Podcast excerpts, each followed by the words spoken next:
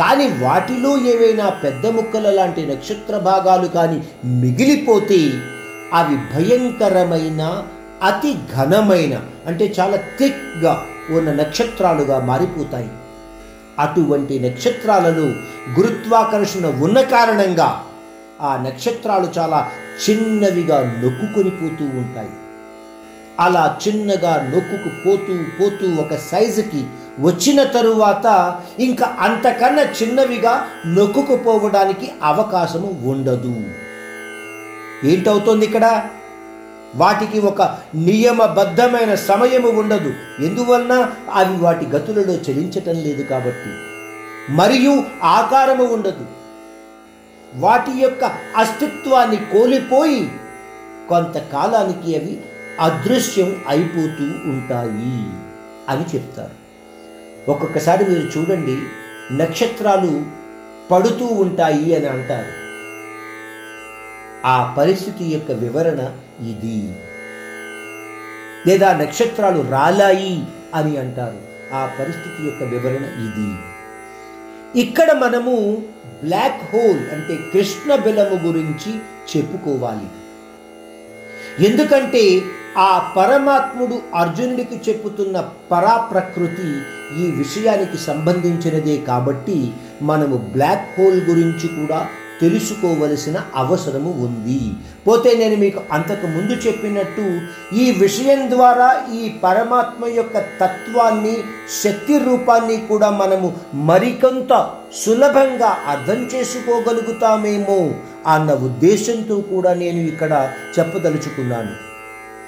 Black hole గురించి చాలామంది కాల్పనిక విషయంగా మాత్రమే చెప్పేవారు. ఏదో ఒక శక్తి ఉంది అని భయంకరమైన విస్ఫోటాలలో మిగిలిపోయిన నక్షత్రపు ముక్కలు కొంతకాలం తర్వాత అదృశ్యం అయిపోతున్నాయని వాటిని తెలియని శక్తి ఏదో తనలోకి తీసుకుంటోందని ఆ శక్తిని బ్లాక్ హోల్ అని వివరించేవారని చాలా చోట్ల మనం చదివి ఉంటాము. పోతే రెండు వేల పంతొమ్మిది ఏప్రిల్ పదవ తారీఖున మొదటిసారిగా శాస్త్రవేత్తలు బ్లాక్ హోల్ అనేది ఉంది అని నిరూపించటానికి ఒక చిత్ర రూపంలో ప్రదర్శించారు వాళ్ళు. బ్లాక్ హోల్ చిత్రాలను ప్రజలకు అందించారు. వీటిని మన భాషలో ఇందాక చెప్పాను చూడండి కృష్ణ బిలముగా చెప్పబడతారు.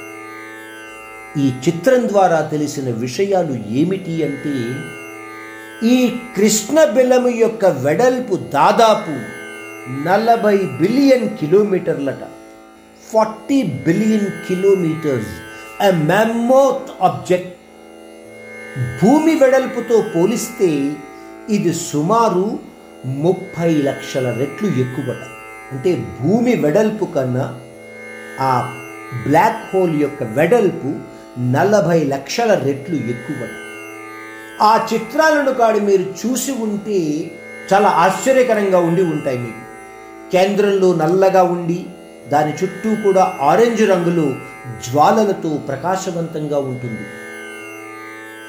ఇక్కడ మనము గ్రహించవలసిన విషయము ఏమిటి అంటే అత్యంత ఆకర్షణ శక్తి ఉన్న ఈ బ్లాక్ హోల్ తన ముందుకు వచ్చిన ప్రతి వస్తువుని కూడా మింగేస్తుంది లేదా తనలో నింపుకుంటుంది. అంటే మానవుడు ఆ బ్లాక్ హోల్ దరిదాపులలోకి వెళ్ళడానికి అవకాశము లేదు.